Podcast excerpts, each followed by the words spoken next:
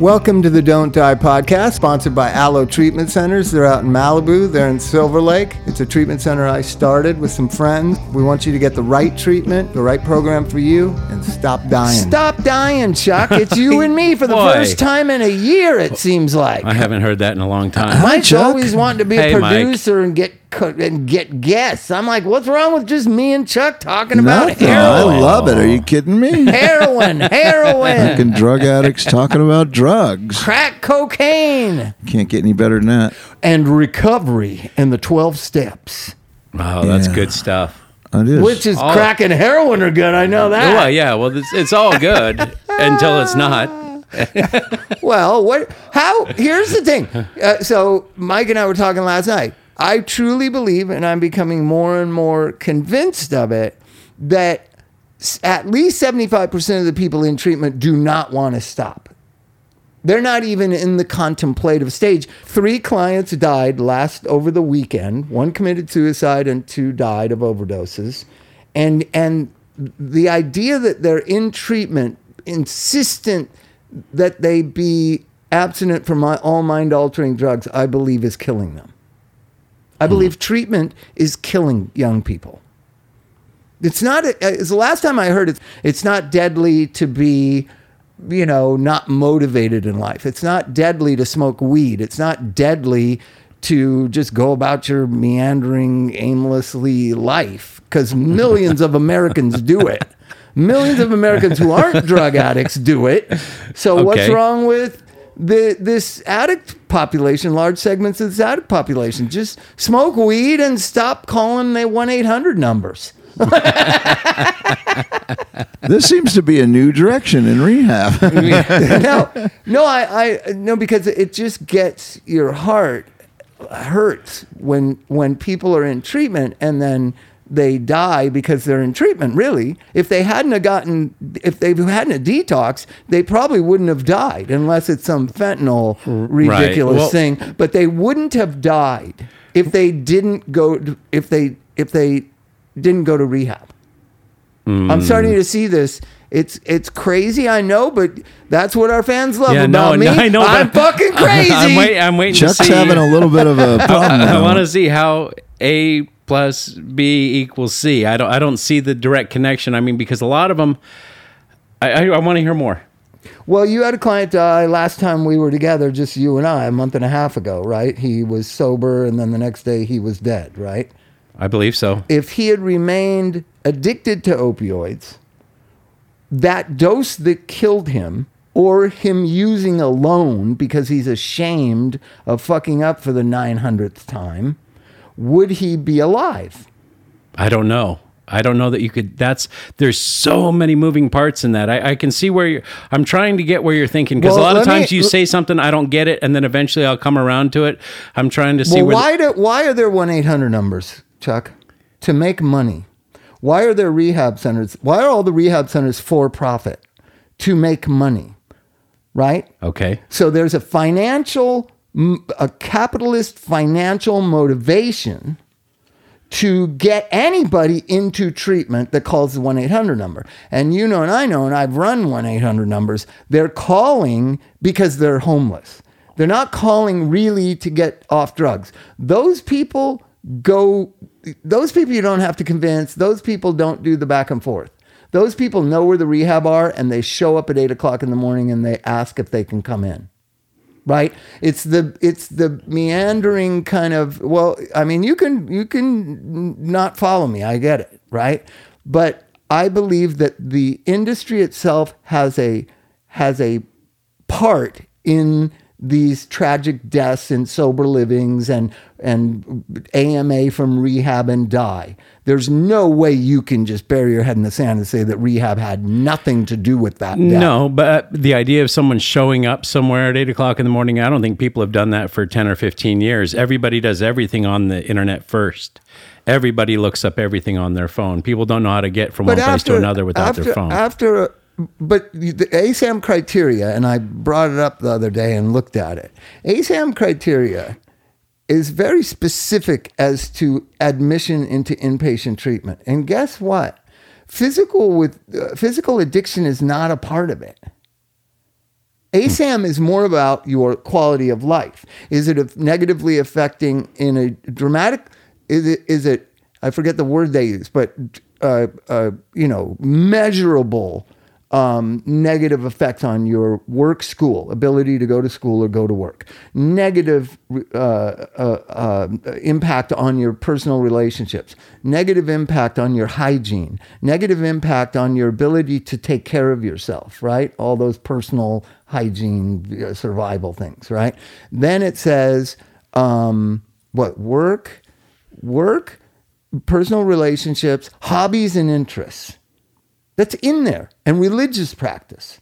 Are they all being negatively affected by your alcohol consumption? Is where ASAM comes from, right? Okay. You would have to have established those things in a healthy way to be able to understand that alcohol consumption, or in our case, opioid use, is negatively affecting those Okay. things. When you don't Right. have any of those things and you've never had any of those things, treatment.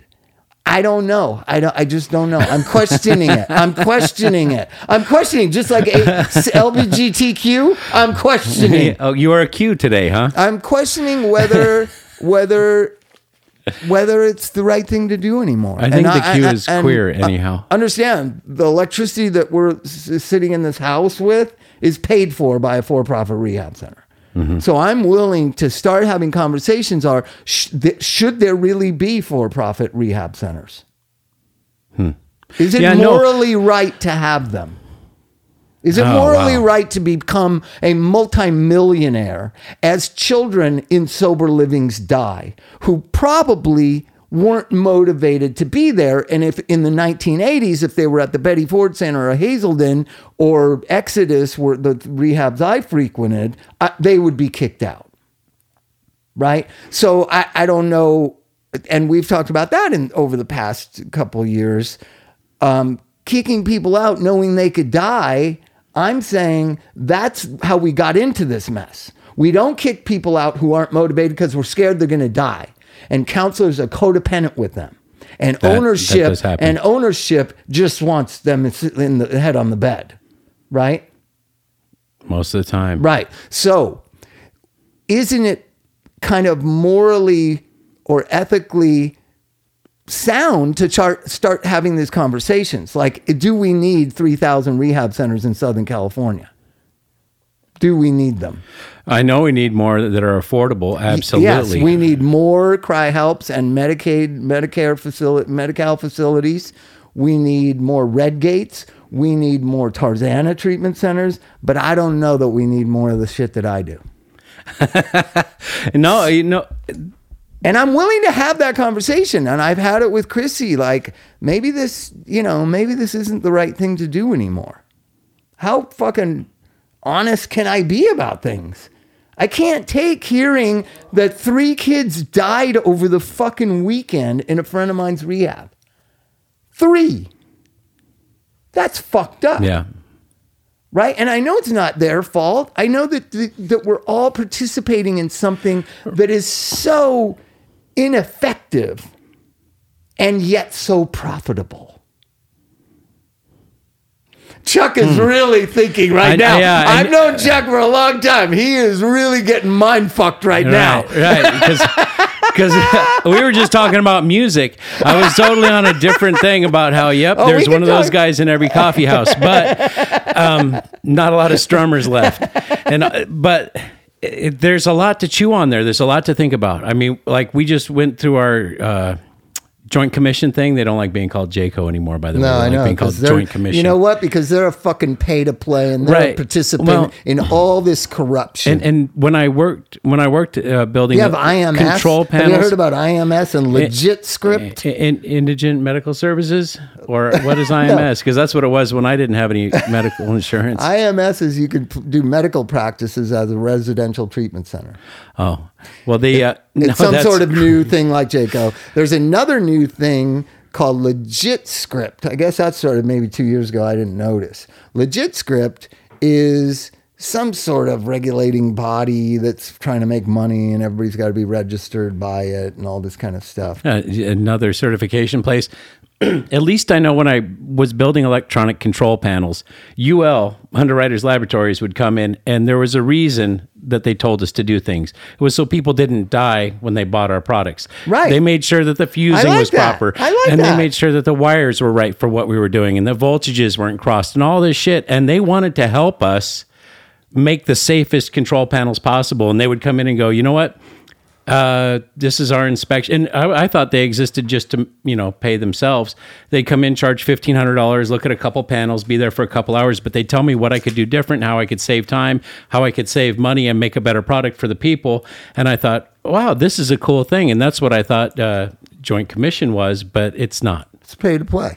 It's a different. It's a whole Remember different thing. Gazzari's? Remember when the uh, there's a great documentary called Have you seen the documentary Mike about Melrose that that guy Desi Benjamin or whatever his name is made? I'm sorry. Yeah, I did. Yeah, I loved it. You didn't like it? I didn't like I'm it. sorry. oh, it was I like did. it was it was like it was like reliving my childhood. But anyways, in that thing, they're trying to say what destroyed the LA scene, and one of the things was pay to play. And when I watched it the other night, I thought that's exactly what JCAHO is. It's just a pay to play. it's just it's just like playing at Gazzari's, Mike, and you have to buy a hundred tickets with your money as the band, and then go Yeah, yeah. sell them, and then go sell them to other people. Because all JCAHO does is make the cost of, of providing treatment go higher, right? That's all it does. Yeah. Well, because there's so many more, there's so many things to, to leap over, so many more hoops to jump through that just don't make any sense and are time consuming and require more stuff like what we like what we've talked about before. You know, breaking it down to bare bones. I mean, twelve step has worked as well as any treatment center. Yeah. And- And nothing nothing works as well as any treatment center. Also, there's new evidence to that. Nothing. No, no, meaning there's new evidence, and nobody. It's like we're living in Trump reality now. So if you hear facts that you don't like, you just say that's fake news. That's fake. But they did a research over like I think like a long period of time, like several years. People who just detoxed and went home, and people who detoxed and went to long-term treatment. The numbers were exactly the same. That's, Now, that's not I surprising. suspect that that research was done by the insurance industry. of course, so that they could shorten stays. Because when it went from 28 days to 90 days, they didn't like that one bit. And all I'm saying, and uh, follow where I'm, my madness is leading proper assessment, proper assessment, and strategic partnerships between treatment centers.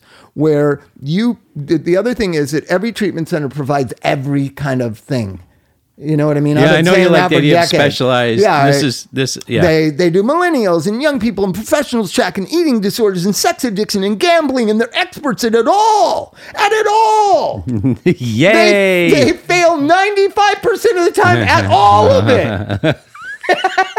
so my thought was, why don't we join a coalition like Alo and and maybe Wavelengths and and CRI-Help and all the places that I love and like and friends of mine work at and I I think are just wonderful places. Why don't we work together and say, hey, listen, when I get a client at at at CRI-Help who's just an elitist, entitled brat, like I'll send him out to Alo.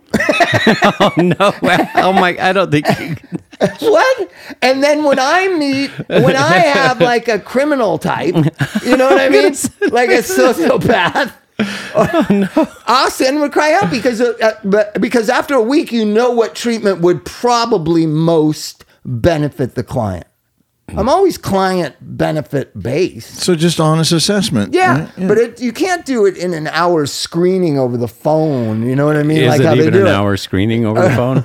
Well, I don't to know. get I the don't do 'em. insurance the authorization, it is I don't know. right. It, so so what I'm saying is maybe if we all join together, and I don't know really what it looks like. It's just that I've been thinking about it the last couple weeks because I heard some tragic shit in Orange County about some deaths, and then very dear friend of mine told me about some deaths day before yesterday, and it just rocked my world because I I remember Chuck. I've been saying the death rate's going down.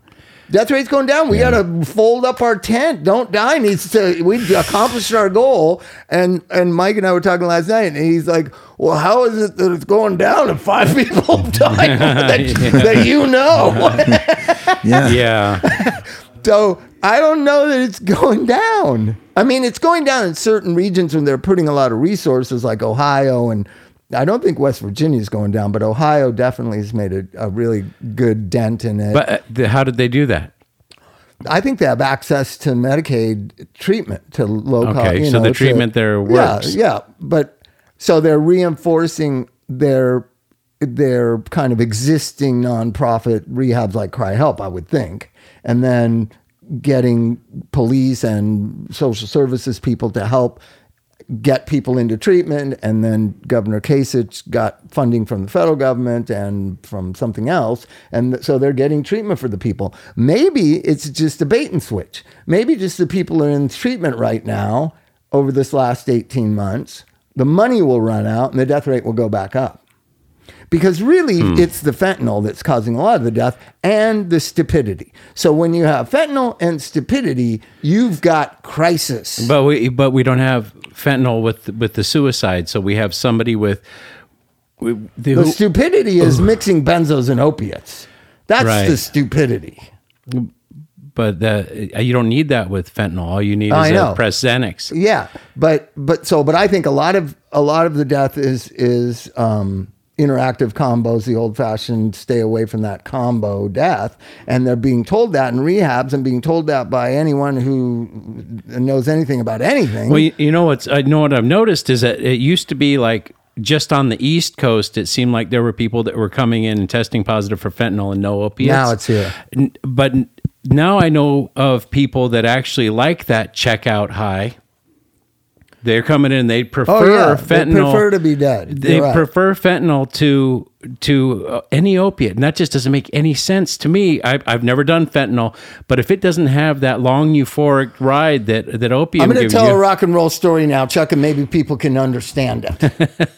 I was I was living with a very famous rock guitar player in a very famous band that a lot of people know that I'm associated with.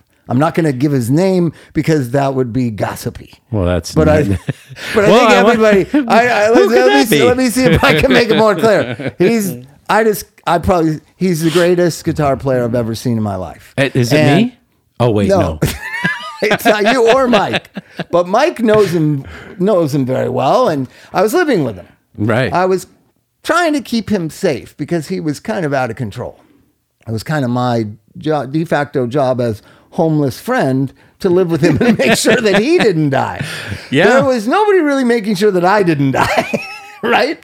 So I was there to just uh, all our friends thought, well, if Bob's there, I mean, it's not great. I mean, that's obviously Hey. going to be drugs going on. It's the canary in the coal mine, but at least, Maybe right? he'll be able to Yeah. yeah. you know, keep it all kind of under control, which I did. And then I was uh, replaced later on by another friend of ours that was in Thelonious Monster. So, so you get the scenario. So one night I, I, he says, "Go get dope," because I never knew when we were running out. Go get dope. That was part of my job description. Okay, good. As I went through HR. I had a background So check. personal assistant. I was personal assistant, and the job was it's about ten o'clock at night, eleven o'clock at night, and he just starts panicking because we would buy large quantities of drugs, right? And you know, in the daytime when you could buy large quantities and large quantities were available, and drug, you know, drug dealers were happy to provide large quantities. But They- they late don't- at night, like they're work in not big on the large quantities.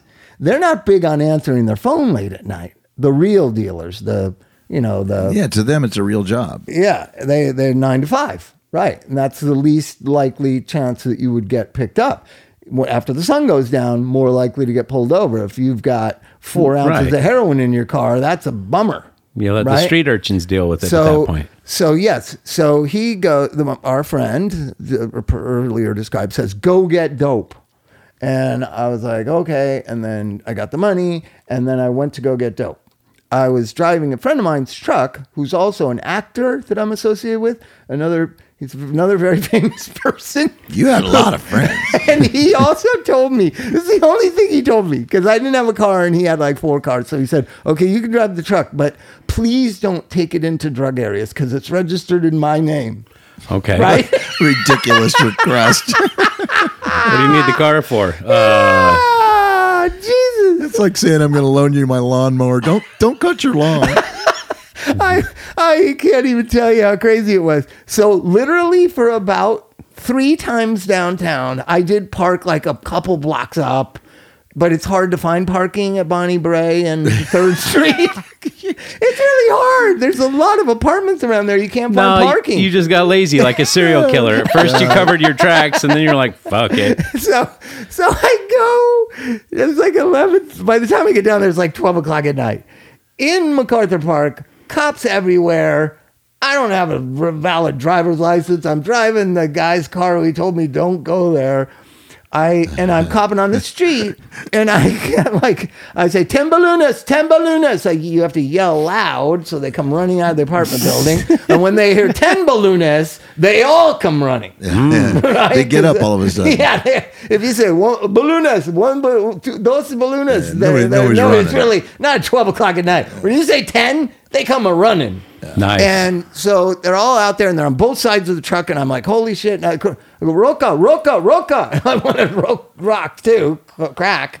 And that was just personally for me. Uh, it's also our good. That was great when they started doing that. You know, when you could they- get both at one Yeah, stop. they, they didn't do that like in the beginning. no, they didn't. For ago. Years, then- they didn't. You had to go to another bad part of town to get the crack. And then but to get you to eventually, to they, them, they, they- eventually like Walmarted, where they have Smart. groceries Yeah. inside the Walmart. yeah, exactly. So you like a sale item or something, Yeah, like Uh, a remember, bonus. remember when Walmart was like it was Walmart, but then all of a sudden they started having a grocery store inside. That's what this was like. All of a sudden, Yeah. the heroin dealers were selling crack. It was the greatest thing ever, Yeah, right? man. Yeah. So, so eventually, I work it out. I get like uh, ten balloons and like five rocks, and I'm, I, I'm on my way. So I get it right, and I the, now this truck had a Corvette engine in it, and it was it, it wasn't supposed to. It had it was like an old '58 Chevy Apache truck. okay, it's supposed to have a 36 horsepower motor. yeah. pop, pop, So I pop. had it. So anytime I stopped, I turned it off because it just vibrated and you felt like the doors were going to fall off. So I was hmm. stopped in the red in front of this apartment building on Bonnie Brae. And I started it up, vroom, vroom, and I backed it up, right, to get away from the car. And then I let the clutch out and I went to the left and something popped and it just went full throttle. It was the, the throttle cable broke. And made it go fast? up, Oh, opened no up way. all full on, nice. full on. Do you understand? Yeah. A V8 Corvette engine going full on up Bonnie Brae at 12 o'clock at night. Smart. Like, So you pushed in the clutch and turned it off, right? no, I didn't think of that. no. no, at first I just tried to start to steer it, right? And it's going up the street and it's just chaos. It's And not a then- cartoon, Bob. and I don't know. Mike knows the spot exactly between Sixth and Third Street. Mike on Bonnie Brae. It's steep. It's steep, and so I'm just hauling ass, and the and the car, the truck is almost lifting off the ground, and it's kind of uphill. I can't even see where I'm going. Nice. And then I get the idea: turn the key off. Good. Whoosh. Right? Ah, didn't get the idea of put, put the clutch in. I don't know why. Because I think I did, and it just was winding out like. oh, okay. You can't do that. You think it's gonna blow up? Like you ever driven a car like that? Nope. They're not meant to be. Like It was ungodly. some, some meth head out in Victorville one day said he was looking at an old Corvette he had on his park on his on his property, and he was and he looked at his truck and he thought, "I'm gonna fucking do that. that truck with that motor. We're gonna put that be Met unstoppable." motor inside that fucking truck." I'm sure he didn't think, "Oh, I'd like to take that straight six, you know, and put it inside the Corvette." That's not what he was Didn't. thinking. So, so anyway, so I turn it off and it rolls right up to another red zone by the liquor store at the corner third. And I'm like, holy fucking, I, I don't have a flashlight and I'm panicked and cops coming and blah, blah, blah. And uh, so then I open up the hood and I saw the, the wire was just like all over the engine compartment, the throttle cable, right? Okay. So then I figured it out. Holy fuck! And this is what I think. Went in. There was a toolbox behind the seat. No, yeah. Went in. Got a vice grips. Pushed it through. Got it and kinked it up so it stayed through the hole in the old Chevy floorboard. Pulled it. Snapped on the fucking vice grips. started that motherfucker up and drove it back with holding on to the vice grips with the throttle cable, steering Wow. and shifting. Good for you. That's a. th- Do you think any of our clients could fucking do that? Not one. Not one could do that. Why didn't you call AAA? That's what I do. I, why didn't I call my mom? I should have called my mom. Your mom? Well, I should have called my mom right then. that- mom, the, the, truck that so and so blown me is broken. Why didn't he So- buy a real truck? Why did he put that engine in there? So so I get I get back to the pad and we do the dope. Now you never know back then. This is probably 93. 1993 and they were starting you were starting to get good dope on the street because there were so many dope addicts once in a while you'd right mike you'd hit a bag and you just go fuck yes Yeah, Right? well, you know they weren't scientists. They they just cut it with like whatever knife they had in the kitchen. and so so I um so I did some and I was like, oh, you can tell when it runs on the tinfoil because I was smoking it because I didn't want to shoot it because I had to keep I had to keep the other guy safe, right? Right. Such a waste. So so it runs really perfect on the tinfoil when it's not cut because all the black crusty stuff is cut. This just went Yeah. You know that feeling, Mike, when it just goes. Yeah, well, you remember that foil ball? Mike, I had- Mike had a foil ball. Like, did you know that big as a basketball. This is what this is what because that's become uh, one of Chrissy's favorite things about you, the foil ball. So. Did you know? Because she's younger, she grew up with Pee Wee Herman. Did you know about the Pee Wee Herman foil ball? Is that why you did it? No, I didn't know anything. About that. but I, oh, he did. He had a he had he a had foil a ball. foil ball. it oh was my it was about six feet tall. Do you Yeah. think he was implying like you know? Yeah, tinfoil. I think he was. Mm, I don't We were talking about Might it. not. Yeah, I guess Why it could- would he keep a foil ball? So Mike Mart had like literally the size of a basketball foil ball. Then Nice. After I was done, I just wrap it on there. Yeah. That's like just wanting to Wait be arrested. He But- just wants to be arrested. That's why, like why did you have a foil ball if you didn't smoke it? I he did smoked it for smoke like it. I, oh, I he's was, lying. He smoked it like I crazy. smoked it for I, I smoked it for like a year. I stopped shooting and I thought I was in recovery. I thought I'm doing great, man. you were doing that- great. Because I had this true. giant foil ball on my table. He had a nice house. He had a nice house in Silver Lake. He yeah, was, I had a little he was studio, and I was sober, like, Chuck. man, I was sober because I wasn't shooting it. Good for you, Mike. exactly, dude. Then he got weirder and weirder. But that's a, another, that's story. another story, You got. I think the crack takes over, right? Oh, the crack, yeah. Oh, crack. the crack. Oh my god. One of the few things you don't need to shoot, but I understand people are. You know what's weird? One of the times in that era too, because I lived off and on Silver Lake, Hollywood for all that period from like '89 to '95, really, and. uh and uh, you know, you, you used to always have to go. There was there was one spot in Hollywood, south of Sunset by Highland, right, Mike, that you Yes. could get crack. Yep. And then you had to go to MacArthur Park. But all of a sudden, one opened in Silver Lake, Chuck. It was like a, it was like it was the second best thing that happened in Silver Lake. I remember when they It was opened like the- getting an In-N-Out. when they opened the 99 cent store, I was so excited. That's how excited I was that they opened a crack spot in Silver Lake. Dude, Very that, nice. That, that street right down the street from Alo, that Burns, is where I used Yeah. to score. Yeah, that's When the one that in the- opened. that's yeah. the one that opened up. It was I'm on telling you. Burns. It Yeah, was- off just of happened Hoover. to be just Off happened Hoover. to be called Burns. But it was right off of Hoover, so you didn't have to go to MacArthur Park, where Rampart District, where all the cops were. Are you, talk, uh, are you talking about MacArthur Park, like right off of Alvarado? Yeah, Silver- okay, down down by the, where Big Scream was. Big Scream was down yeah, there yeah, at the yeah, Park Hotel. exactly. Yeah. Okay. I've- but I've- on the other lived Wait, side, up wait, wait. on the other side of the park. Billy Preston's Right. park. Billy Preston lived there in a tent for long. He was homeless there for a Oh. while. Oh, what That's a sad. rocker! Yeah. He died because of rehab. Yeah.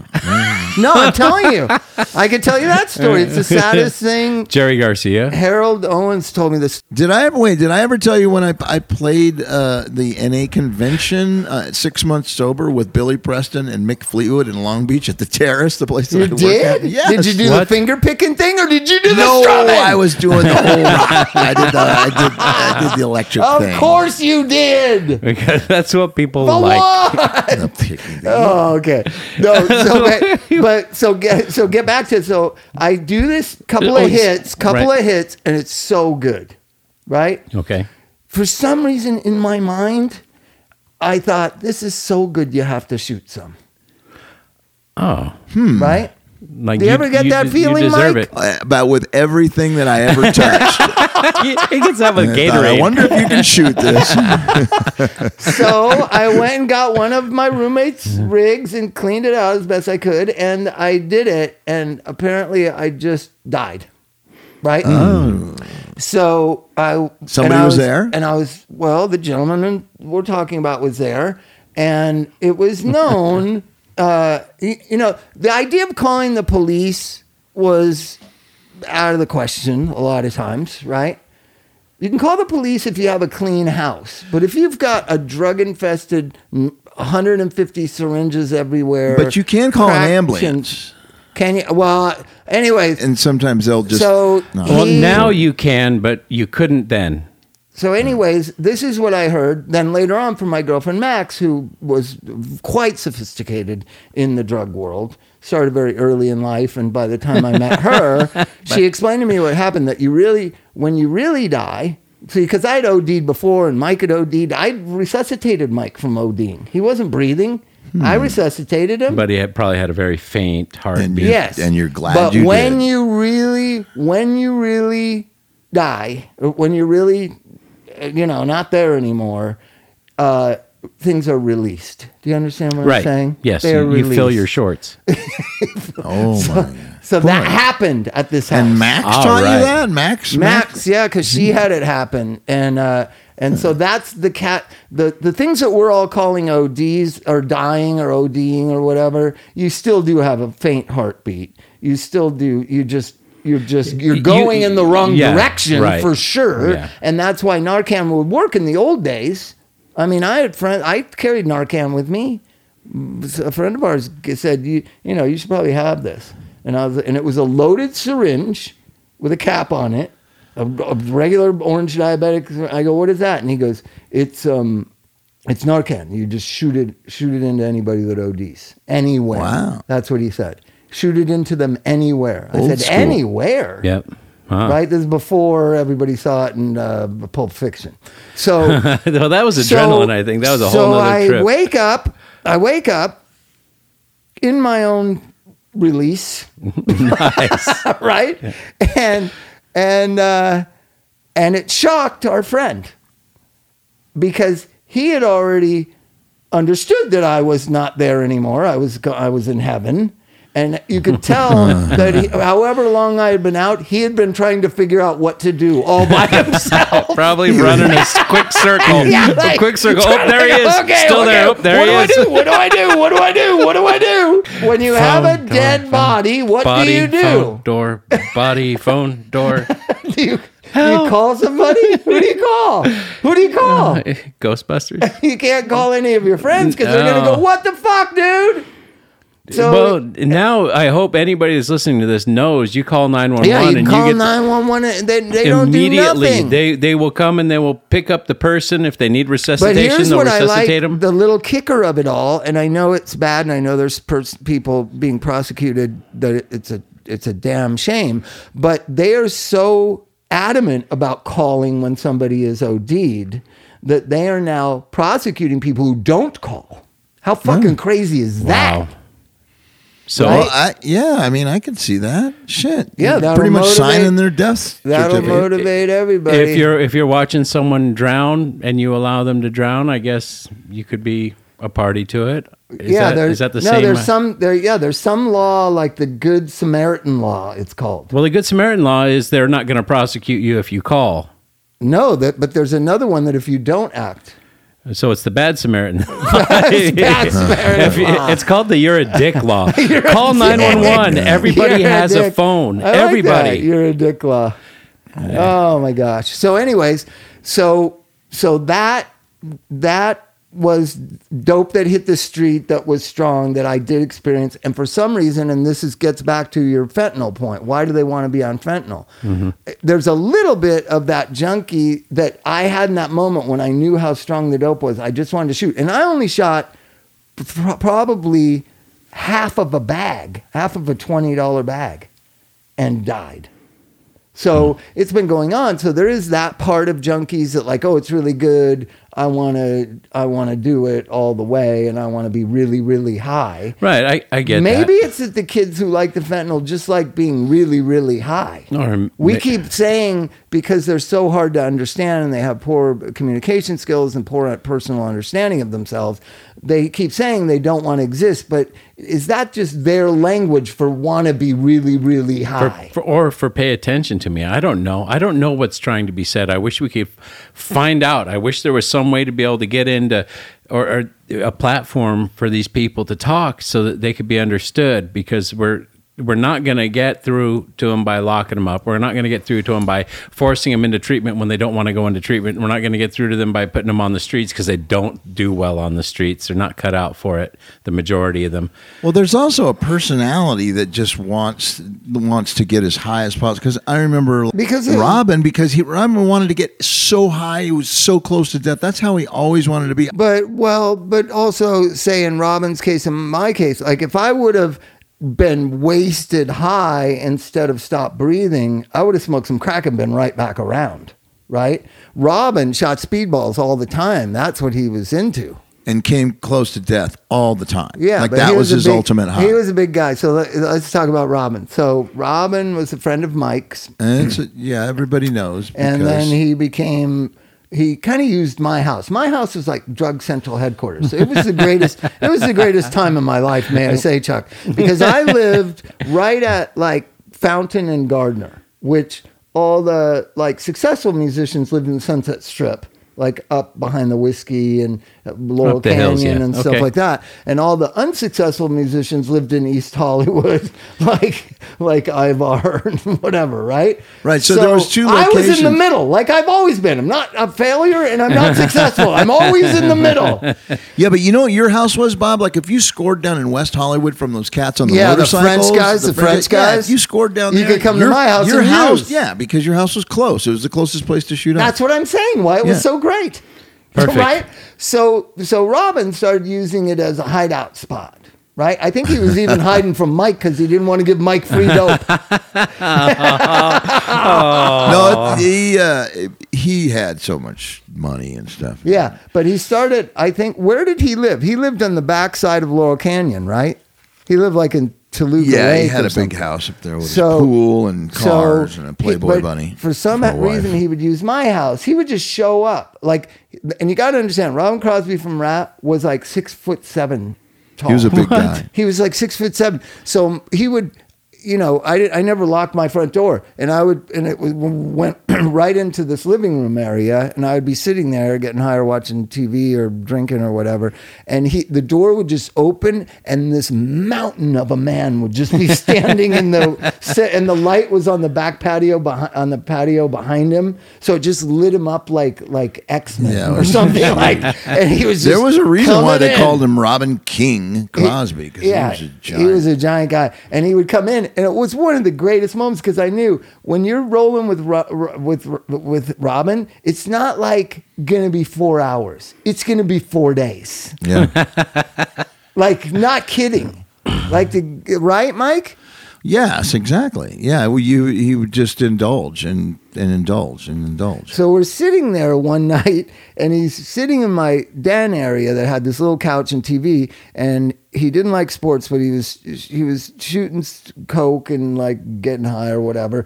And we're s- I was in the living room, kind of walking back and forth, making sure he's safe. Another see, always the Aw. kind one, always the kind one. Always in the middle and always the care the caregiver. So I'll check so, in to see if he dropped something. and yeah, yeah, yeah. hey, dude, I need to go to the liquor store. Do you have any money? That was one of my favorite lines. because they'd always give you twenty bucks. You buy a a, a, a forty Candy ounce bar. a forty ounce Budweiser, and you got 20, 19 bucks for when they're gone, right? So. So Robin, so the basketball game's on in there, and he just looks up as I'm walking in the room, and he goes, "Where is that basketball game at?" And I said, "It's Detroit Pistons." And Bulls or something. It's, it's Salt Palace in, in Detroit. And he goes, What day is it? And I go, I don't know, whatever day it was, Wednesday. And he goes, and he had the sigh of relief, right? And and uh, he was playing the Salt Palace on Friday. but he had no idea what day it was. And I think in that moment, he was thinking, okay, they're playing a basketball game there tonight. So I'm- not due there tonight. But if it's tomorrow, that's going to be a rough one. But then it was in two days. He was relieved, like, oh, okay, we got, oh shit, I got time. So, uh, so this is obviously before everybody was all cell phoned up. I mean, that was what a different world where you could be left alone and For hiding. four days. Had there been cell phones, your place wouldn't have been a safe place. But then there was many times where other people would hide out, and then their girlfriends would come looking for them at my house, and literally just come in the door and go, "Fuck you, Bob. Where is he?" And I'd be like, "I don't know what you're talking about." And a, and very you know very cool musician was hiding under my bed. Remember the bed was in the living room, Mike? Yeah. He- like a friend of ours was hiding under the bed, and she didn't even look under there. I was like, I haven't seen him literally. Uh, We were, yeah, he was here all night last night, but he went somewhere else. Now, And how did you get? How did you get from the main house? It was right on the corner, I and just then moved to the upstairs. along. It was it was a rock and roll story. So the original the original corner house was Laurie Patterson, my first wife's house. Yeah, and that's Right. where Thelonious Monster started. No, no, no. We started in the second house. You were so high, Mike. No, oh my god. hey, no, it no, no, no, no, no. Because I I came to rehearsal. We wrote, um, So what if I did in that house? yeah, we wrote a song in that living room there, and Bill Stilbaugh was still alive. You guys rehearsed Yeah, in that, that, was the second house. Oh, I'm that was the you. first house on the corner. No, it wasn't. Oh, maybe we rented. Yes, Oh. we rented the bedroom. Ah. We rented the bedroom for my ex-wife. Did you see that, Chuck? I won that one. He won that one. Oh, should I write it down or will it happen again? It's gonna ha- it was gonna happen again because because I don't even think it was Lori Patterson's house anymore. I think it was her friend Tony's house, and Lori had moved out of that front bedroom, and then I said I'll rent it. And the and but I didn't have a job or any money, so then the band had to rehearse in there and get the band to pay for it. Like- and, and understand this: this is in the prime of West Hollywood. That house probably now is four thousand dollars a month. I think I paid two fifty a month for the bedroom. So the Yeah, you was- walked in, so the rent bedroom was like to the right. Yeah, to the right. That And then that's where we rehearsed. And so we rehearsed in there. But then remember we rehearsed in the second house. So then I'm living there and the band's rehearsing there. And there's the most wonderful girl in the world lives in the second house. Sabrina Judge, her name was. It still is, I'm sure. Right?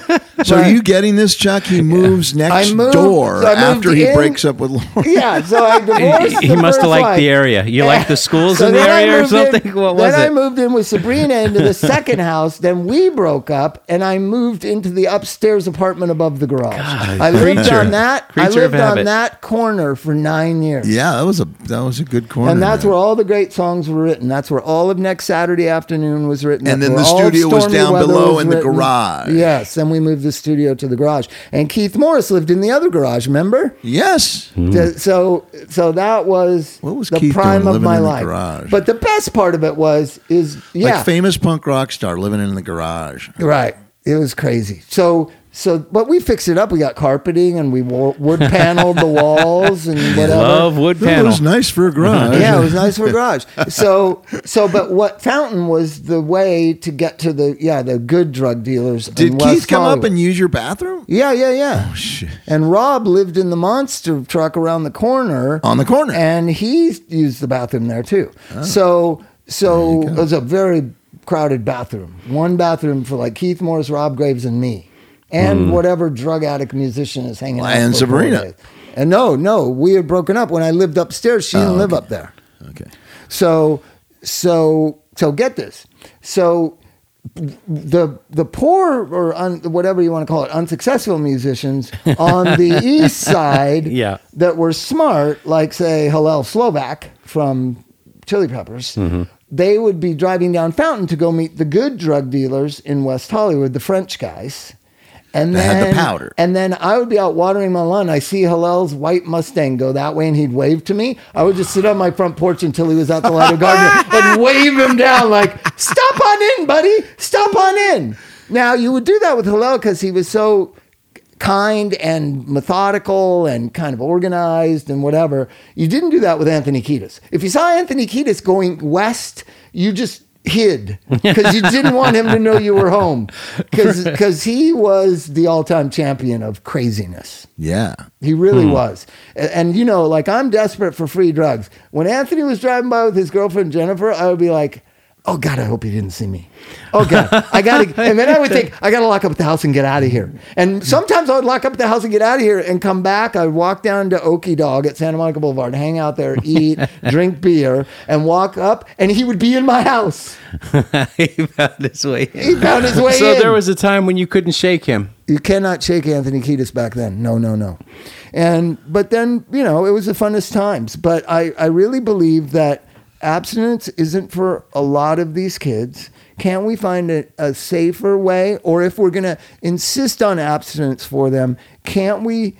After a week or two, when it's not working at Wavelengths or Alo or or you know other friends of mine at Paul's and Charlie's places, can't we say, hey, why don't you have a shot at this kid, right? Yeah, this isn't working. This you isn't working, right? Well, Reciprocity is a good thing.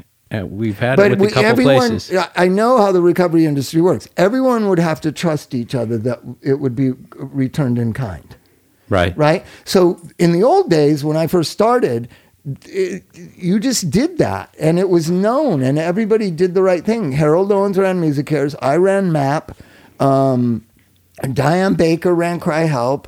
Uh, Patricia Meyer ran Promises, and we constantly and uh, Jim Stillwell, but actually this weird musician guy ran uh, the ma- the musician program at Impact, and we constantly would would hand patients back and forth. It's not working. This guy's doesn't uh, inappropriate for Las Encinas, and they would be handed off to to CRI-Help, and they would do the same thing. Like Yeah, there got- was a there was a code back then. There was a code before. I think before Timmons started getting paid for what he did, which Yeah, everybody Tim- was shocked that he was taking money to do this stuff.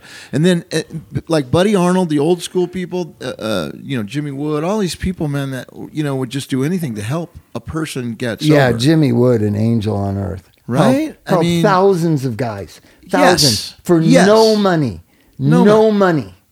I know that for a fucking fact. Not a dime.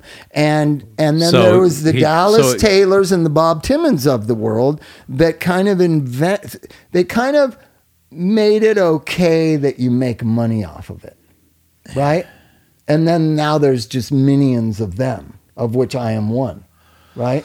But well, I, not exactly. well, I, t- I tried to do the right thing, but it is a Yes. strange industry to. It is a hell of a balancing act on best days, to isn't be it? successful in, right? I Right. just went Chuck to. hit the nail on the head. It's a balancing act, and you you know you balance it well. I mean, I think I'm just saying my opinion. I you know? try to. Listen, if, if if speaking out and telling the truth is wrong, then fuck it. You know what I mean? Look at Mike. Mike.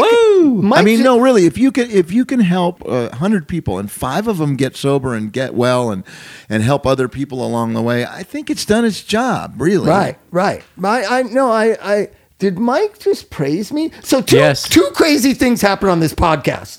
Mike was right, Mike and was he right. was just. Uh-huh. Praising me. Wow. This is, we oh, got to end it right there. Yeah, That- you know what? We don't want to just- fuck this up. This Thanks for listening.